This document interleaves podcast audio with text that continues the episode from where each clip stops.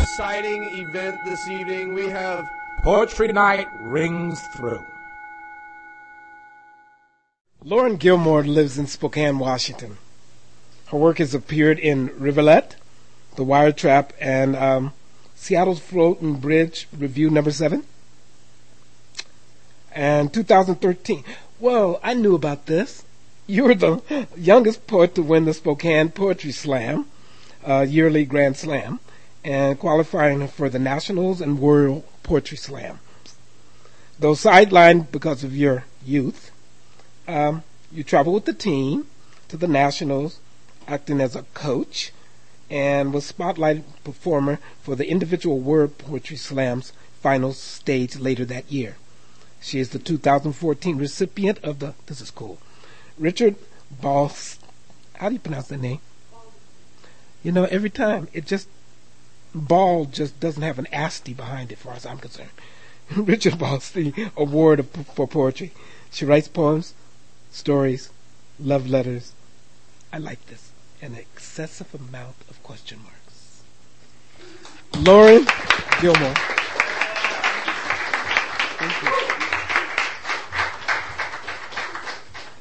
Hello. Thank you all for being here. We got here yesterday and we went to the kitchen sessions, and so far everyone in Bellingham has just been super nice to us. So thank you very much. Um, I'm gonna start with a poem that I wrote. Um, I went to the Sasquatch Music Festival last year, and I really didn't know that you could be so lonely when you were surrounded by so many people all of the time. But I got really sad there, so I wrote this poem, and it's called, it's about a conversation I had with the sun as I was getting sunburnt, and it is called My Only Sunshine. Our freckles are just kisses the sun left behind. They are tiny pieces of her golden glow she will never get back. Before I met this boy who laughs as he assures me the clusters across his cheekbones are probably just acne, I too pressed my lips to bodies and bottles that couldn't hold me tight enough to keep my bones from sleep rattling into each other. I fell in love daily, four times before breakfast. It is the most beautiful method of forgetting yourself. So I smiled at strangers. Noticed the looks they gave their shoelaces at bus stops and empty diner booths. I begged them to open their hands to me As if giving something away could somehow make me whole. The sun falls on everything equally. Is there anything lonelier than this? Arm's length mixture of admiration and fear. She does not love herself, so she lights up all the rest of us. Settles for guarded eye contact through glass lenses thicker than the sky looks without her. By 6 a.m., she is slitting her wrists against our half-drawn blinds and calling it a morning At noon she fits perfectly beneath my thumb. I imagine I am holding her up. I tell her I do not love myself either. I spend too much time thinking of what will happen if he leaves me, if I'll keep setting in the east, end up in one of those big cities where no one looks at each other and smog chokes the clouds. She tells me how much she envies our artificial bulbs those who can flirt with destruction, then get to burn out eventually without the freezing over of an entire planet on their conscience. Guilt, she says, will trick you into life if you let it, so I do. But is there anything lonelier than this stage? Everywhere I go feels like standing in the middle of a screaming football stadium, and the game has gone out of my heart. Night, she keeps us alive unintentionally. We breathe with our eyes closed in her loosened, lukewarm grip. And I wake up with his arms around me, my face inches from the wall. He says he loves me. I ask why. For the sound of rain rolling from the roof, the sun hears our voices rising like choir. Come out again today. Oh, pretty little sunshine, please get out of bed today. She asks why. She's the only one who cannot feel her warmth, says maybe you'd be better off without me. After all, when I set, only your shadows can burn.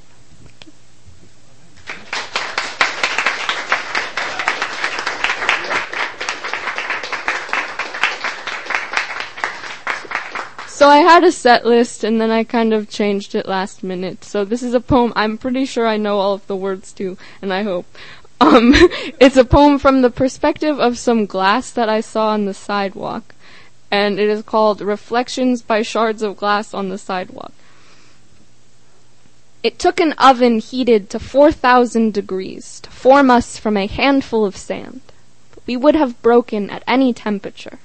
Here on the sidewalk, we grind up under your bicycle tires, flatten with the swinging of heavy footsteps falling over us like hammers. You don't always look at us, at least not the way you did when we were your mirrors, held to eye level like picture frames of vanity.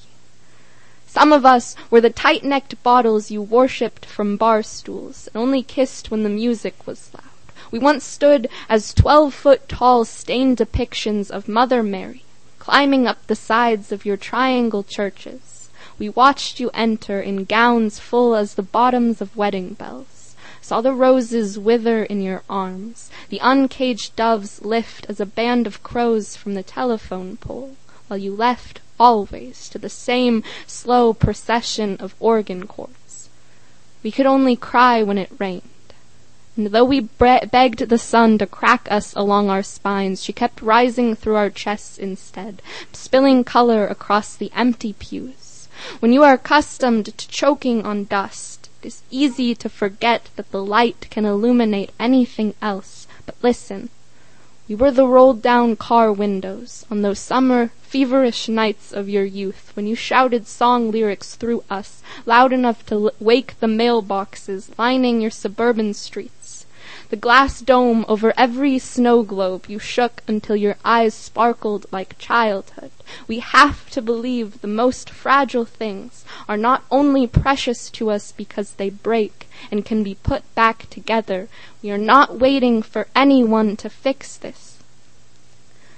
Maybe all we will ever see are the undersides of skateboards, red bricks crumbling in an alleyway, some of us have already forgotten what shapes we once held.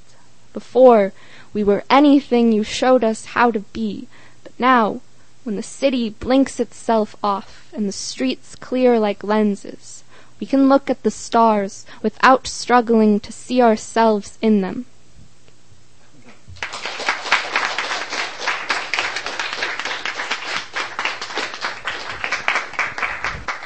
So another thing that happened at the kitchen sessions is I got really inspired to read some shorter, um, more page-oriented pieces in the set.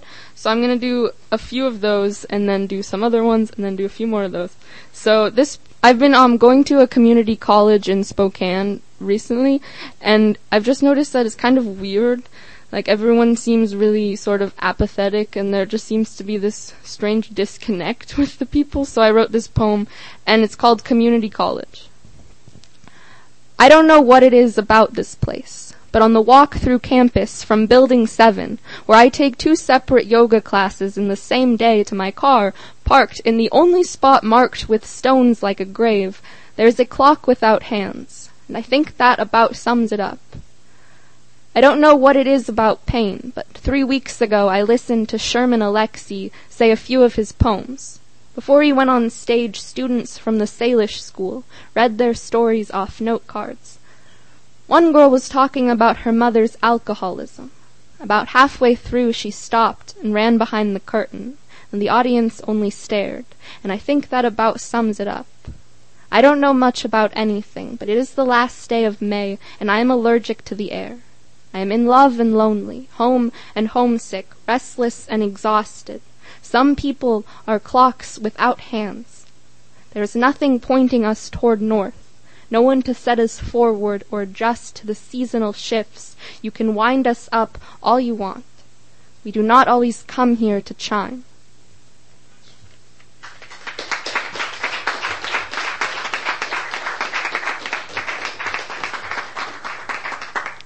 This poem is called Not Enough. This morning I drove past a car accident on the way to school, smoke still coming up from the two engine claws, torn apart from their kist so fast they called it a mistake. And I slowed way down to see if anyone was crying, what shapes the twisted metal was making. Sometimes I worry the vertigo of staring at one crash while walking toward another will catch up to me. I am always floating to doors on the ends of long hallways, turning round and round like corkscrews in front of me. And the therapist asks me why I don't kill myself, and I tell her about the love, but not the fear, because I don't know which is stronger anymore. And she nods, asks how I'm sleeping. I wake up an hour before my alarm goes off turn over to face the wall. I climb the stairs and look out over the sink past the petals of withering flowers given to me on Valentine's Day. Think about tiny insects crawling across the leaves. Not enough, I say.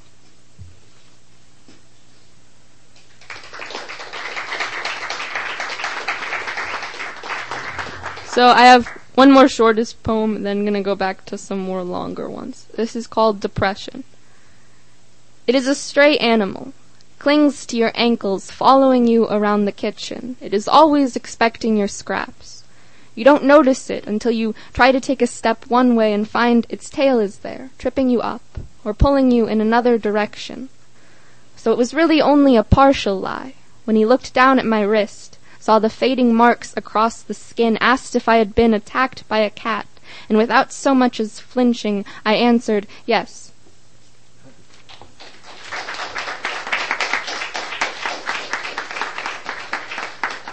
So I have some chapbooks I'm selling. Um, each of them are five dollars. This one, um, so I'm about to do two poems, and the first one is in this pink book, and the second one is in this one. And the cool thing about this book is that the cover is a solvable maze. So that's what you're buying. so we get these books we can write on. Yeah, of course. Yeah, definitely solve the maze. That's why I made it. okay. Um, yes, I did. I I get really bored in school. um, or you could use a pencil and then you can erase and then try again. Um, I don't know actually. I guess you'll find out. um, this poem is called Lucy. Lucy's window faces a brick wall. Since she lives on the eighth floor, the nurses, circling in every quarter hour with clipboards and pills, keep it locked. They all have these big young eyes, and even younger names. Heather, Emily, Katie. Snapping gum in the backs of their mouths, they give Lucy new names too. Sweetie, honey, dear. Lucy doesn't mind. She does the same thing to the seagulls outside as she tosses down slices of Wonder Bread. Twice a week the nurses wheel her down the hall to a room with a pool table. In the corner a record player recites lyrics Lucy used to sing, leaned up against a jukebox, blonde hair brushing just past her shoulders. Now even the titles are fading, worn out as dates on the backs of dirty nickels. Lucy has holes in her pockets. Change keeps slipping through them. Her husband Victor once hummed this song into her ear while they half waltzed around the refrigerator, bodies pinned together at the chest. A prima ballerina in the safety of her own kitchen. Lucy always hoped for lights brighter than the glow from the oven. Victor was a good love to her for seventy-five years. Even as she stopped recognizing him, he kept visiting, but when the nurses said it would be best not to upset her, Victor agreed be best to remember only the music. As a gift, he left behind a jewelry box, showed her how winding it up made the small dancer inside turn. She liked it. Her Name's Lucy, he said, and she nodded. I know that, she said. I know. The nurses let her keep it. Most of the time it's quiet, the lid closed, and they wheel her back to the empty bedroom, lean her head against a pillow. But Lucy doesn't dream. She sleeps eight hours a night. Her mind just can't hold onto images for that long any more, what with all the spinning. See, when the lights go out and the Heathers and Emilys and Katies are gone. Lucy pirouettes over the bed sheets, welding her feet into knives. Soon they will be sharp enough carve her outline like chalk eight stories away where the concrete is a clear reflection of the sky opening and closing under the footsteps of strangers. But not today. Today Lucy wakes to the sound of birds and smiles. She knows they'll still fly in a V long after it stops standing for anything.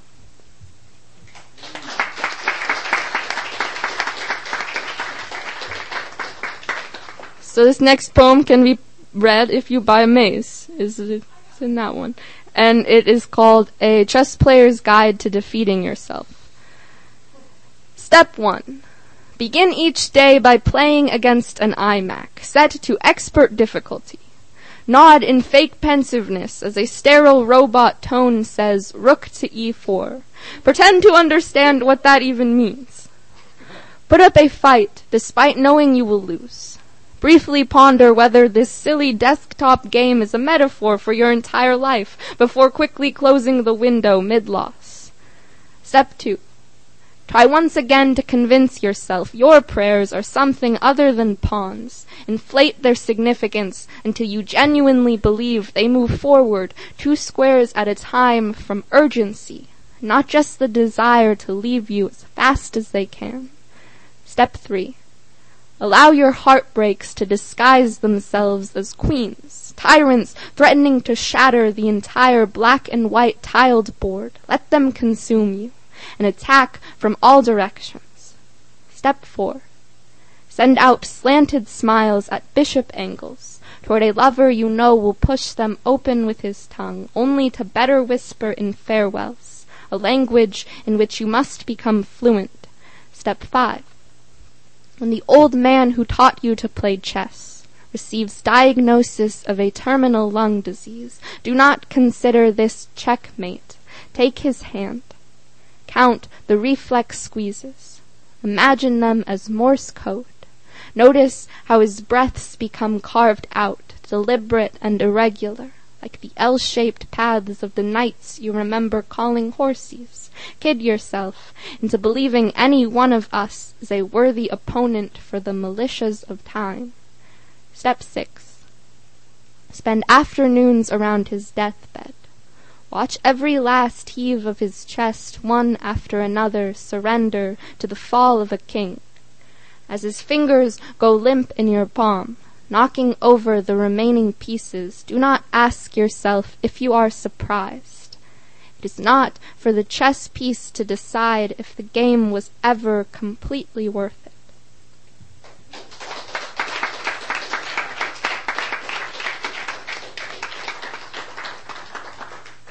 Okay, I have um, a couple short ones and then one final poem, and then we can.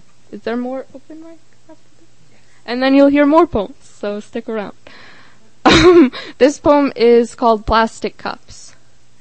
At the funeral, everyone says we have got to stop meeting like this. And I nod, and I'm still dizzy even with the plastic cup of orange punch my mom said would help, and my love on my arm, which everyone always says will help. All of his colleagues are here, every realtor in town. But his children aren't selling the vacant house of his body, not yet. It'll be cremated later, scattered into a landscape. His baby grandson doesn't know he should be crying and instead is sitting down to crawl up the stairs.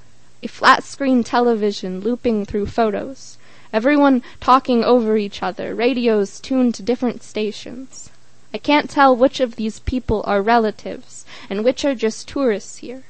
Trays of croissants, dips, almonds.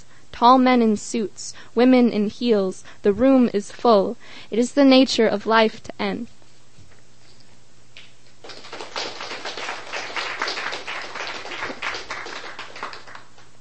This poem is called Rats in the Rafters. I was going through a period of trying to write some form poems. I, most of them didn't really work, but I felt like it was interesting to just go into that, and I felt like it gives you more sense of control over language in a way, even though I don't think I. I'll probably need to spend more time on it to understand all of it, but this is Rats in the Rafters. My love, my love, the rats are coming back. They whisper to the shadows of my skin, Oh fragile, fragile girl, it's light you lack. All these porcelain bulbs will soon go black. And though they know the places I have been, my love, my love, the rats are coming back To board this marble house, a rusted shack. Their mirrored voices pour past walls too thin. Oh fragile, fragile girl, it's time you lack.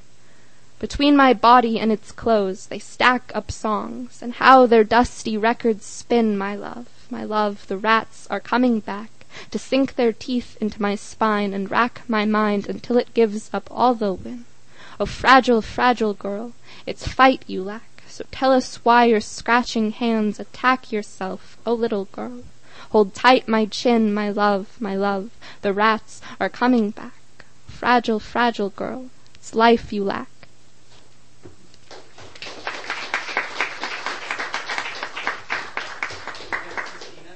That was a villanelle. It's a good, it's a good pursuit. um, so I have one more poem, and you can actually buy it in these. I've made some of these little books, and they just have one poem, and they're all handwritten. And so I really hope you can read all of the words, because my hand started getting really tired. But I have some of those for a dollar, and um, it's called "Not Another Grief Poem." And where it came from is um, I was getting to a point where I just kept writing about grief, and I was thinking like maybe I should stop because people would get bored of reading them. And then I really thought about it, and I would never tell anyone else that they should stop writing about something that they feel they need to keep writing about. So I've made a pact to not tell that to myself. So in light of that, this is not another grief poem, and you can have it in your pocket for a dollar. I don't know if that's going to help anyone, but it seems like sometimes when you're in like fresh grief, having something you can hold on to of someone who's like is coming from a similar place can be helpful. So that's that. Thank you all so much for sticking around. This has been great.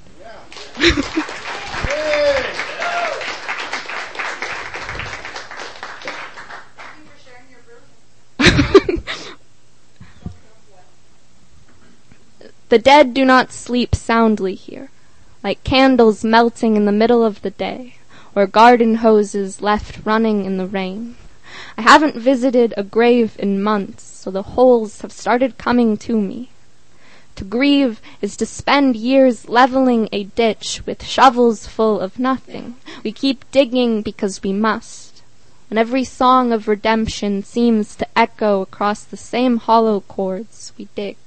When decorations in cemeteries start making the headstones look bigger, we dig, because our initials may be carved in granite before we learn to trust the bark of a tree to keep them chained to a lover's.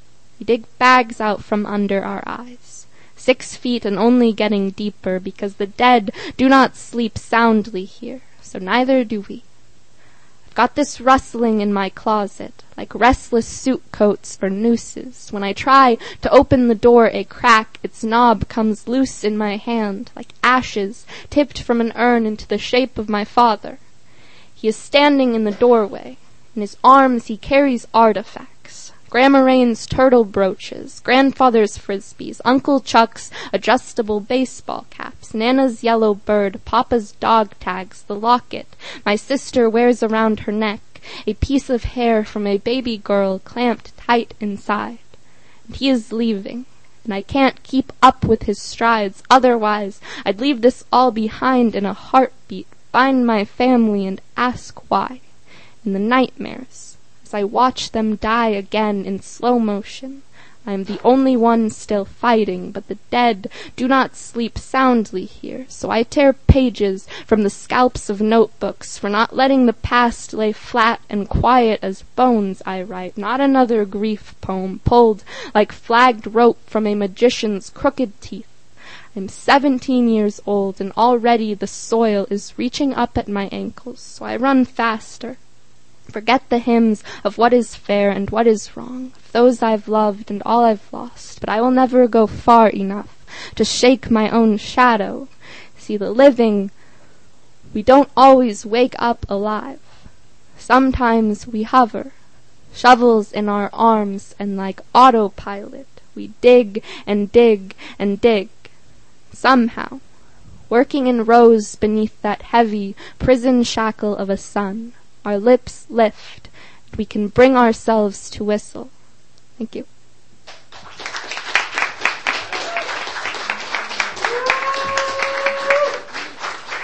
want to write about something, want to write about something, you want to write about something. You want to write about something. It's in the house. Poetry You want to write about something, want to write about. If something, want to write about something, want to write, about something, write about something. If you want to write about something, write about something. It is done.